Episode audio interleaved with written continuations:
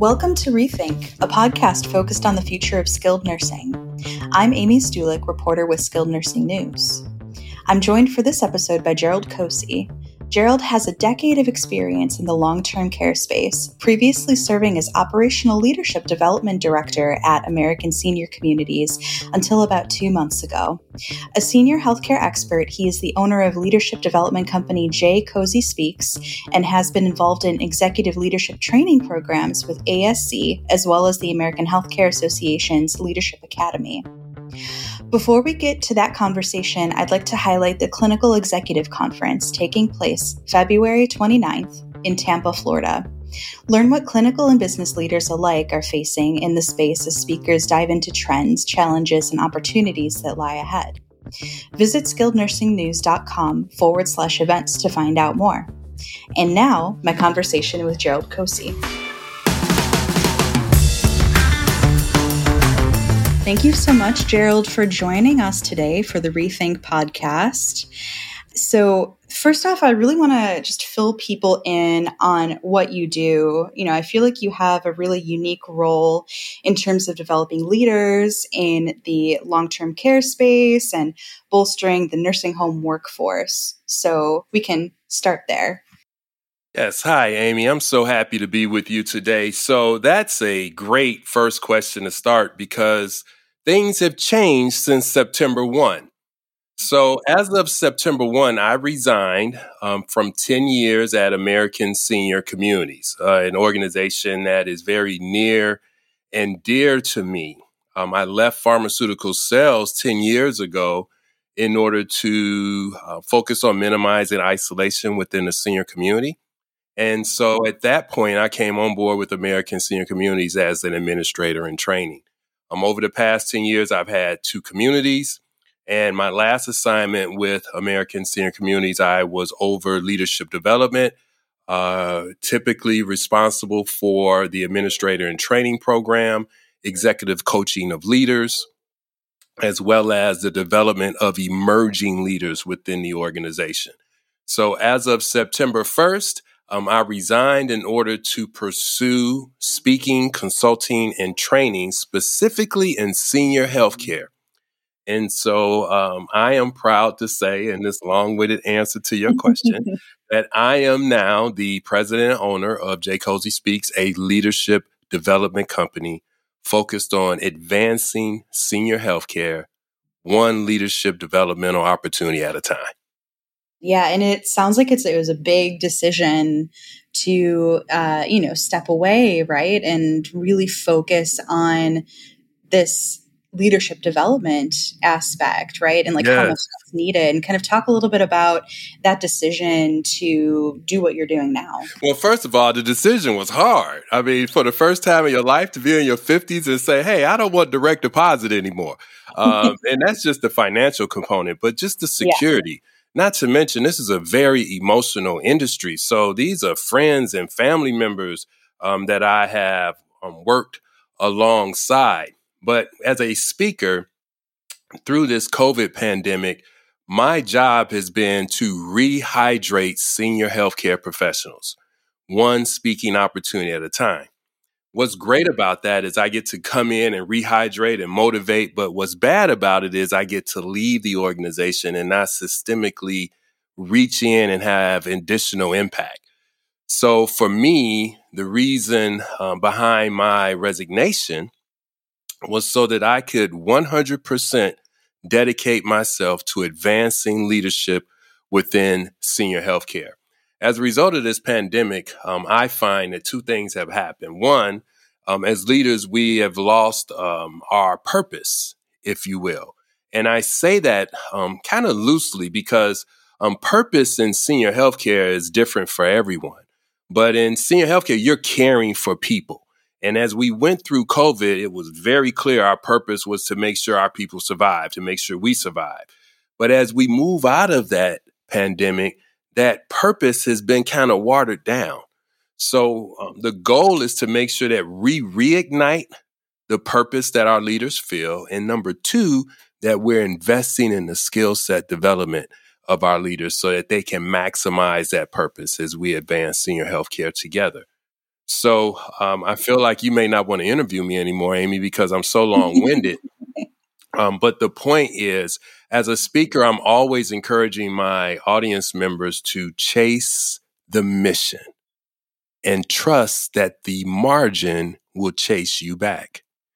So now I have to practice what I preach. Jerald chased the mission of advancing senior healthcare by helping leaders to have purpose and helping them to develop the skill set to advance that purpose. And Jerald, guess what? You're going to have to trust the mission and trust that the margin will, will come with time. And then, speaking of reigniting purpose for staff in the nursing home space, and you're really trusting what they know, I'd love for you to mention the book that you are launching this week as well that really, you know, feels to me like a guideline to uh, you know, really igniting that purpose. Yes, yes. So in senior healthcare, let's talk about this. So we depend on people to care for people in a very emotionally demanding career space. So when you put all that together, the bottom line is it's easy to lose people. My daddy used to say nothing worthwhile is easy and and and that is certainly uh, for sure in senior healthcare. So the purpose of writing this book, which I'm really excited about, it's my first book, and so I can finally say I'm an author, and I'm very mm-hmm. proud to be an author of a mm-hmm. leadership development book specifically for senior healthcare. And so with this book, we have an opportunity to invest in our leaders to say, hey, are you a brand new leader running a building? Let me share with you some lessons that I learned as I strategically transformed actions in order to achieve results within senior healthcare. See, when people are in an emotionally demanding space, the fact that they're within community is significant. With this book, I want senior healthcare leaders and professionals to know that there is a leader author in this world who understands exactly what you're going through, who is committed to your development, and has an opportunity to help you grow, to help you develop.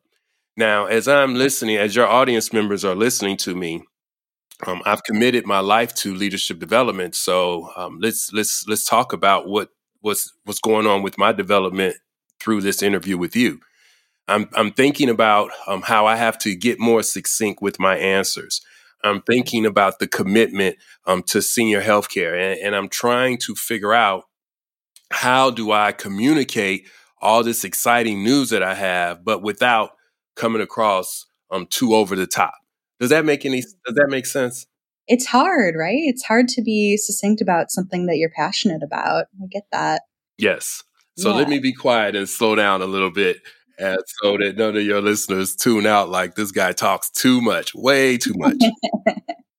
well, I, I kind of want to go back to something that you mentioned at the beginning of our conversation, you know, about what the industry has faced mm-hmm. up until this point, right? You know, in mm-hmm. terms of the pandemic and, you know, trust among staff and the public. Um, and I'd just love to learn from you how you feel the pandemic has perhaps eroded trust in nursing home operators and leadership.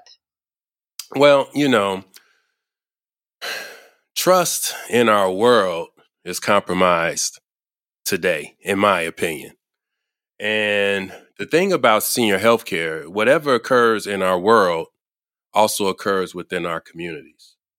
So if the world is starting to have lower levels of trust into institutions like church, for instance, as sad as it is to say, I think it's safe to say that everyone at some point in time has lost a, a level of trust through this pandemic. Now, how does that apply to senior healthcare? Um, in, in, our industry, we we don't have snow days. We only had go days. So throughout the entire pandemic, we worked. We paid taxes on our payroll, and we brought it every single day. Our quality outcomes were tremendous.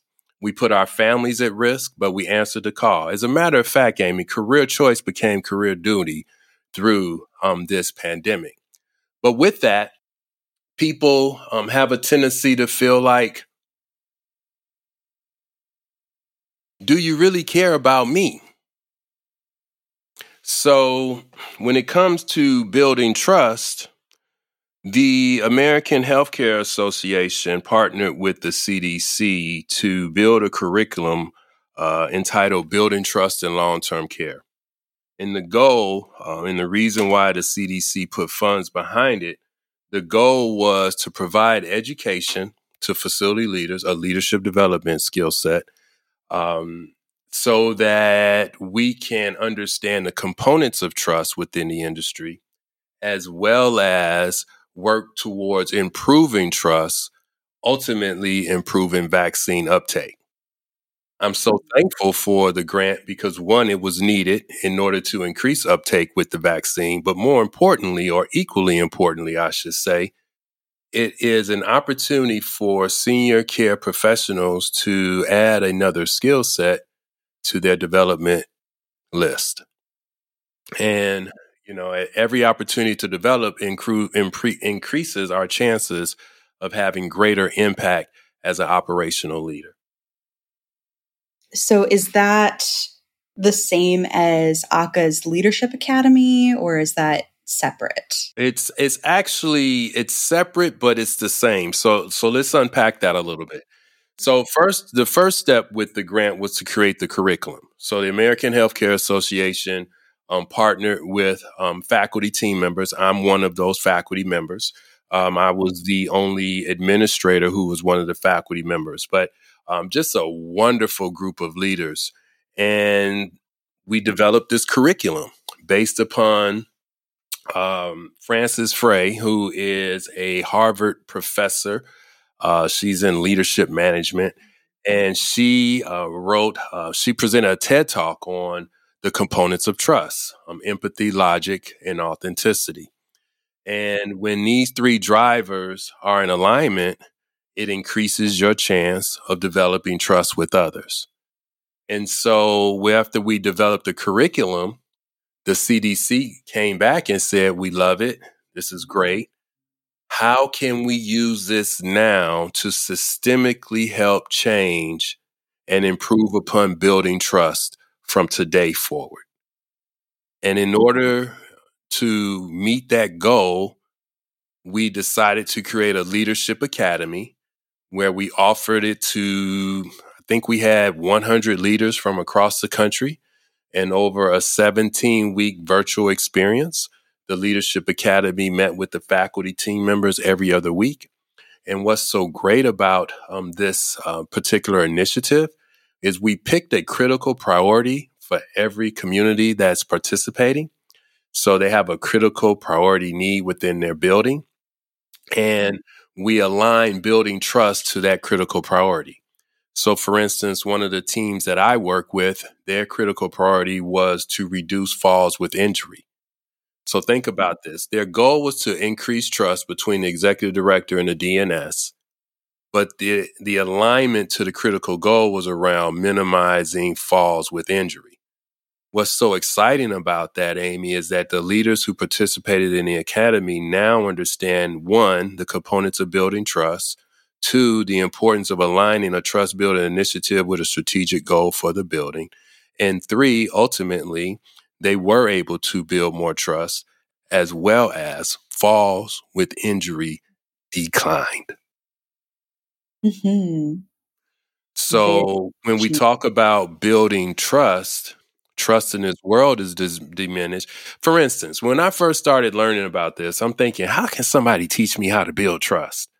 But then I started, we were on a road trip with the family. I'm like, well, there's components to trust. So, Jerald, just like you jumped on this road today, you trust the components within your engine will get you from A to B you trust the air pressure in your tires will get you from A to B, and you trust that you have gas. When you have those three, Jerald, you're improving your your trust level and your dependability of your automobile. I say that to say it began to make sense then. Okay, so building trust is dependent upon these three components. So now that I am aware of this, now I can start building a plan in order to leverage these three drivers. And then speaking of building trust, I know that your presentations they deal a lot with you mentioned trust equity and scaling up trust among mm-hmm. those in the nursing home workforce. Mm-hmm. Uh, so tell us a little bit more about what you mean by that. Okay, so we have very diverse, let's just say, let's go with the cultural component. We have uh, various cultures in the United States of people, uh, people from various cultures who are serving our residents within our communities, um, people from other parts of the world. I'll never forget, I gave a presentation where I was encouraging um, healthcare professionals to look a senior in the eye um, when speaking. And uh, a leader from another culture shared with me, Jerald, well, in my culture, looking at someone in the eye is a sign of disrespect. I had no idea. So that's just one example. The point is, cultures look at things differently. Various cultures can build trust differently when you have a diverse population of people serving others in senior healthcare, I think it's imperative to understand how trust can be compromised just because of cultural differences. That's just one example. So if I'm focusing on these three drivers, I'm thinking to myself, okay, one, logic. Not are you logical, but can you communicate your logic? Do you share why you are making decisions? Because when you do, I may increase my chance of trusting you. Do you care about me? Do you show empathy? Hmm. If I feel as though you care about me, then it's going to increase my chances of trusting you. The last one would be authenticity. Are you showing up as your true self? If I feel that you are, then it's increasing the likelihood of me trusting you. Now, when you're in an emotionally demanding career space, trust and building trust becomes compounded and it's even more important. That's why, as we're advancing senior healthcare, we must continue to give leaders opportunities to advance and create new skill set development. And I would love to think about this, you know, within the lens of building back the workforce mm-hmm. For skilled nursing, right? You know, like how can trust equity and scaling up trust translate to, you know, overall recruiting and retention efforts, right? You know, especially in the face of the federal minimum staffing proposal. Oh yeah, don't yeah. don't bring up that federal min- minimum staffing proposal because right. that just drives me batty. So I understand the government, they want to do right. They want to do right by our elders. But what they have to understand is that you don't choose to work in senior healthcare if it's just about making money. You don't choose to work in senior healthcare um, if if it's just to participate in the marketplace. I mean, you choose to to work in senior healthcare because you care about elders. At some point, the job is too hard mm-hmm. to not have genuine reasons why you would want to get in. Okay. So at the end of the day, we know that their thoughts are probably, they think it's for the best. But at the end of the day, you know, what we want members of Congress to to to continue to urge the Biden administration to reconsider the one size fits all policy and instead focus on more meaningful and comprehensive policies that actually help long term facilities recruit workers as well as build a strong pipeline of caregivers. So when it comes to we don't have snow days, we only have go days, we showed up. If there was a solution I mean, the staffing, it makes it sound like to me, the government thinks, oh, you held back in hiring people because you wanted to save some funds. and we're like, no, we hire all day, every day. Trust me. The last thing a nursing home administrator, the last thing a director of nursing wants to do is short change anybody in the community by intentionally short staffing. Doesn't make sense. So, if the government wants to focus in on senior health care, I encourage them to take advantage of having LeadingAge and American Healthcare Association. Take advantage of our trade associations. They're knowledgeable and they understand what our industry needs, and they can help partner and advance us together as we uh, continually advance senior healthcare as one. Exactly. Yeah, no, I really like what you mentioned about you know like you are actively trying to get as many people as you can, right? And I you know, of course I'm thinking about acuity in this space as well, you know, that you need highly skilled people and you know, that's that's definitely needed uh moving into the future. Oh, without without a doubt. And let me tell you something. I have such an admiration for the nursing professionals of this world. I'm actually in senior healthcare as a result of care that I received from a nurse as I battle ulcerative colitis, Crohn's disease. But what I want to share about senior healthcare, specifically to the profession of nursing, they are they are phenomenal, highly trained, exceptional nurse leaders within senior healthcare the director of nursing job I'll put against any nursing job in in the industry. I mean, in in the marketplace, as far as the uh, significance around critically thinking, uh, the significance of practicing at the top of your license, um, the significance of um, your leadership abilities and how you develop people of the largest department in a multi-million dollar skilled nursing community. So the point and the reason why I'm sharing um, these accolades or um, how I feel about um, these phenomenal nurses because I want to attract more nurses to this industry. You know, the hospital is a great opportunity um, to practice your profession, but within a nursing home is a great opportunity as well. And let me tell you one of the benefits you get to live life with seniors. So, like our nurses in the hospital, they lost patients, and I can't imagine how they've dealt with it. Um, but on the other side, we lost patients within our senior healthcare communities. The difference is, in a lot of these cases, we are well aware of who the person is. We know them. We love them. We've had their their children. Their, we know their. In some cases, we even know their siblings and their parents. Uh, as hard as that is to believe, but it, it's happened in, in, in my career. So the point, the point I, I want to get across is that in senior healthcare, nurses play a critical role. They play a critical role in the development of nurse leaders. They play a critical role in delivering high quality outcomes, and they play a critical role um, just in advancing a career space that's that's very challenging. And so I, I feel like I kind of got off the off the the track there. Um, so forgive me um, if I got a little too excited. But the point is, and I wish if this wasn't live, I say, can we can we do that one over? Uh, but at the end of the day, I just want to give a shout out to all the nurses in senior healthcare and just say thank you. Um, you're phenomenal. I appreciate you, and we need you each and every day.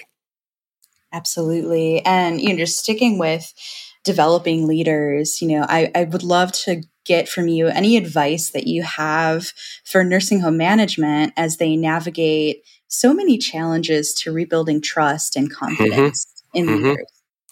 Yes, actually, you know, um, I stepped out of a building almost two years ago. And when I stepped out of the building, we were in the heat of COVID. We were past it but we were still in it, if that makes sense. And unfortunately, I lost 32 residents as a nursing home administrator. Um, people that I love, people that I had to call their families and extend my condolences. Um, I had to deliver a eulogy um, at a, a, funeral service. And I, I, I share all of this. I share all of this with you because I realized as I left the community that I still needed to heal emotionally. And so I started to get help in speaking with a therapist. As I am out speaking to leaders across the country, the first advice I give is to make sure you take care of yourself. We need you in our industry. Make sure you take care of yourself. Number two, make sure you identify why you chose this career space.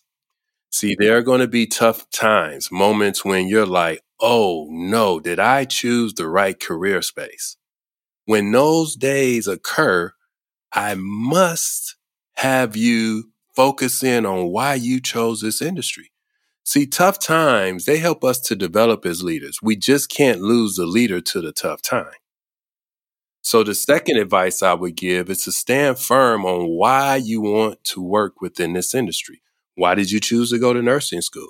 Because let me tell you, when COVID happened and I had to tell my family that I'm leaving them at home so that I can go serve mankind, it was because I understood why.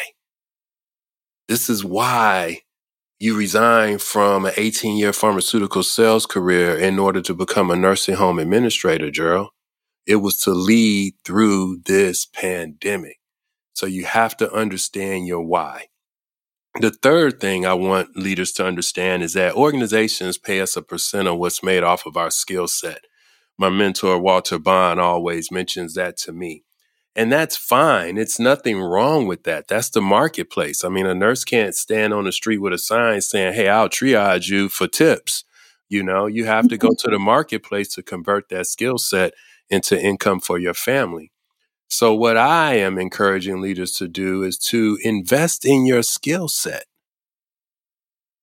Because as you're growing, you will leverage that investment and leverage your earning opportunity. See, as our um, population, as far as professionals that work with us, as that changes, as the acuity levels change, senior healthcare is going to become more and more demanding. Well, the more demanding it becomes, the harder it becomes. In order to give our leaders a chance to really compete well, we must advance their skill set. A plumber who was working, uh, making service calls 50 years ago may bring a different toolbox to my home today if they were still calling on homes as a plumber. And so I want to make sure that nursing home administrators today have the latest tools the predictive index and looking at behavioral leadership styles, understanding drives and needs behind behaviors, or the importance of building trust within long term care, or understanding that we must strategically transform actions every single day in order to achieve results. Just one, one after another, giving people an opportunity. So if we can take care of ourselves, if we can understand our why, and if we can commit to growing and developing each and every day, I think it'll provide our leaders the purpose that they need, as well as help them with the skill set needed in order to maximize that purpose.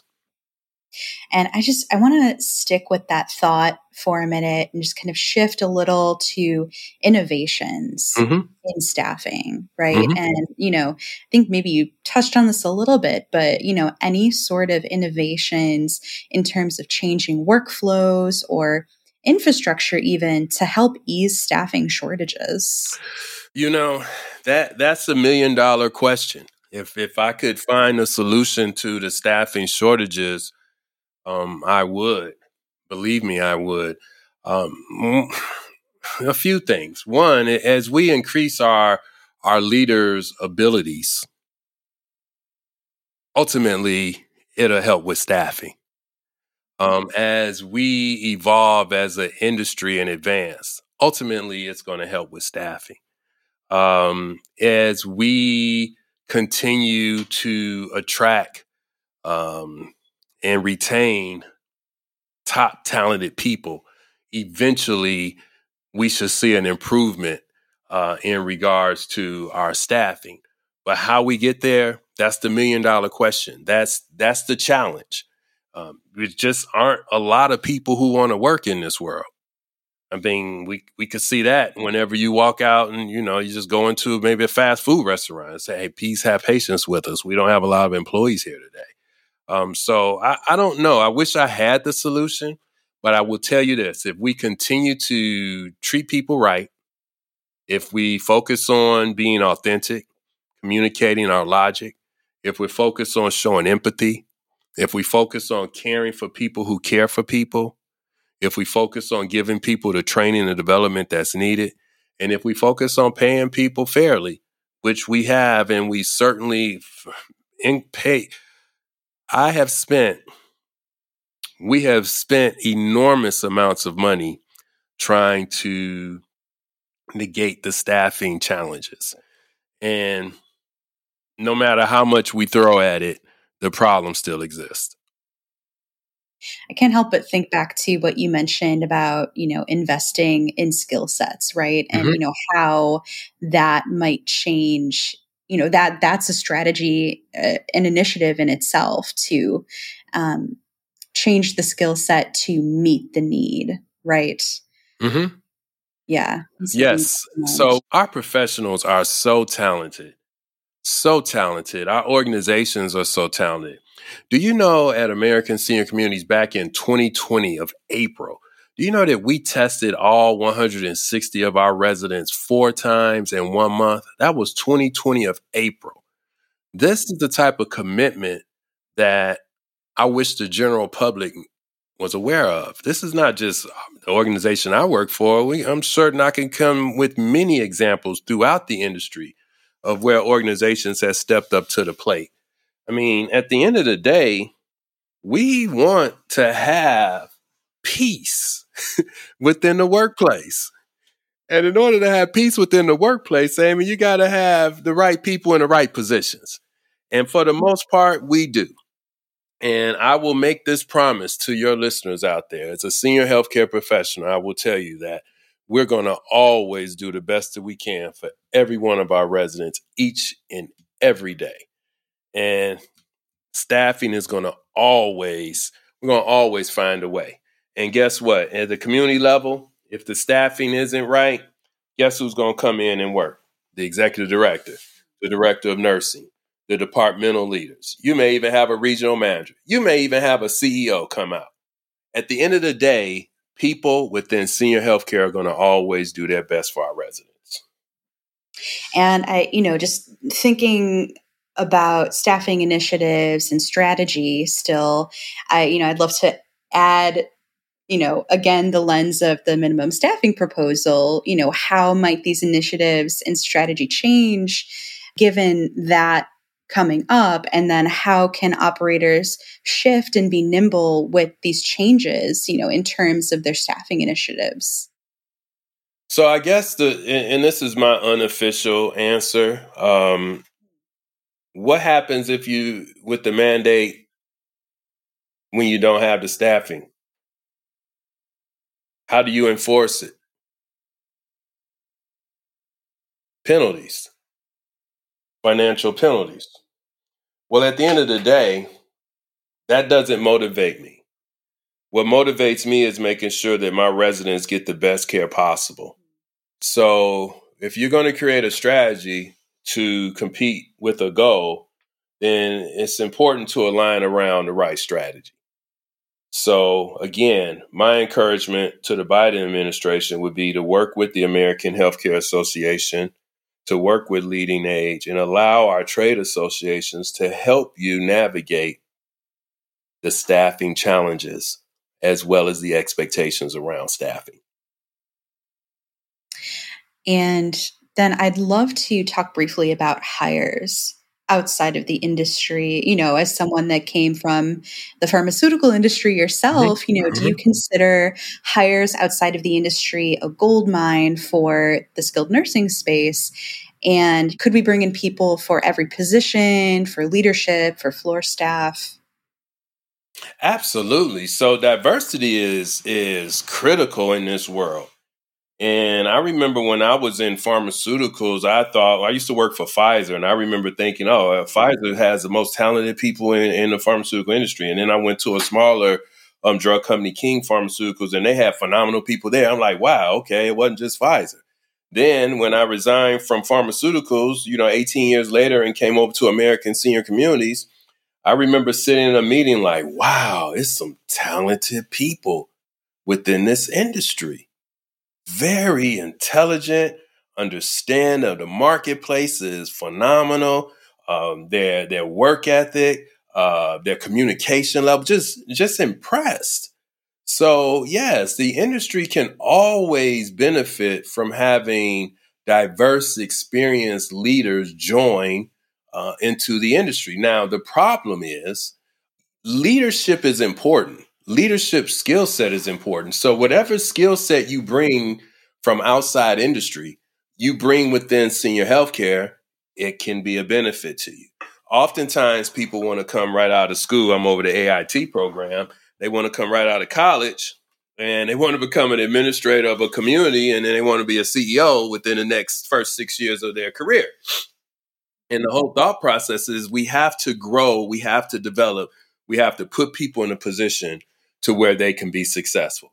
So we started a AIT cohort program to where leaders can come into the administrator and training program together. Um, they could be internal candidates from within the organization. We typically have at least one person from outside of the organization. They go through a cohorted program over a six month period as well as when they come out, they've fully licensed with the state of Indiana and the federal NAB, as well as they have relationships with others. But they also have one on one coaching with me for the first two years. They also have mentors that are assigned to them for the first two years. The goal is to slow walk them so that they are delivering excellence this year, next year, and years to come. So I have a couple forward looking questions for you to bring us home. Um, I would love to hear from you, you know, if if you had CMS in a room with you right now, Jerald, what would you want them to understand about the nursing home industry? Wow. What a great question. I would want them to know that it's an emotionally demanding job. I would want them to know that I operated a community for eight and a half years. So let's think about that, okay? That's eight and a half years times 24 hours a day. That's how long I was on call. It's a lifetime commitment when you take over a community that operates 24 7. The reason I, I share this emotional personal side is I would like CMS to know that people who participate in this industry are honorable. Um, there's nothing more honorable than placing the needs of someone else before your very own. Um, people within this industry are committed to advancing it. Um, people within this industry are committed to advancing quality. At the American Healthcare Association, we recognize um, quality awards every year. And these are organizations who have said, we want to track quality based upon this Baldrige criteria. We're putting our numbers where our mouth is. So that's really important because it emphasizes that quality drives our industry, not revenue. Quality drives our industry. So think about that. If quality drives our industry, that's our mission. And we're trusting that the margin will follow. So quality drives our mission, not revenue. That's why I personally am against the staffing mandate. It assumes that I don't focus on quality first. And I don't like that assumption. And then on the operator end, what do you feel operators should be focused on right now? You know, what should be top of mind? Mm, mm, yes, restoring the business of senior healthcare. So, what should be top of mind? Engaging with our residents. What should be top of mind? Leveraging our COVID conviction. That's all the lessons that we learned um, as leaders um, leading through COVID let's take advantage of that. Yeah, COVID's nasty. We're all tired of talking about it, but the conviction that we have, no one can take that away from us. The third item is just knowing that your your why. You got to know your why because we'll have another major, you know, issue come up. I don't know when. God forbid it's anytime soon. But there'll be another COVID. There'll be another something. And when that time comes, we got to have our leaders in place. 10,000 people turn 65 years of age every single day. Hmm. If we don't have vetted out leaders who understand the marketplace, who understand the care component with deep levels of knowledge, if we lose those leaders, the industry loses. We cannot afford to lose leaders, especially vetted, competent, and capable leaders. Absolutely. And what does the future of the nursing home industry look like to you? Oh my goodness. What, what do you hope it will look like? Well, I don't have to hope. I'm in my 50s, so eventually I'm probably going to find out real life, right? So, no, I think our future is bright. You know, um, I think the future will be dependent upon, um, you know, CMS and and and those working with um, the industry. Uh, I think uh, there's been a shift. If you want people to serve in this career space, then you got to meet them halfway. That's really, really, really important. And so I think our future is bright. I think we are focusing more on skill set development. Um, I would love to see us continually invest in um, in leadership training, and um, and I hope that organizations reach out to me. That's the whole purpose I started this company, is so that I can do executive coaching with leaders. I can come in and do workshops um, for organizations. I can run AIT programs, but I do not have to burden you with covering my salary. And so uh, the, the the mission, the mission continues to drive the focus. I think that's a really good point to end on, Jerald. So I just wanted to say thank you so much for letting me pick your brain about your time in the industry and how you came here and your future thoughts for the industry. I think that it was really interesting. So thank you so much. You're welcome. Thank you, Amy. That does it for this episode of Rethink. I'd like to remind listeners about our upcoming Clinical Executive Conference taking place February 29th in Tampa, Florida.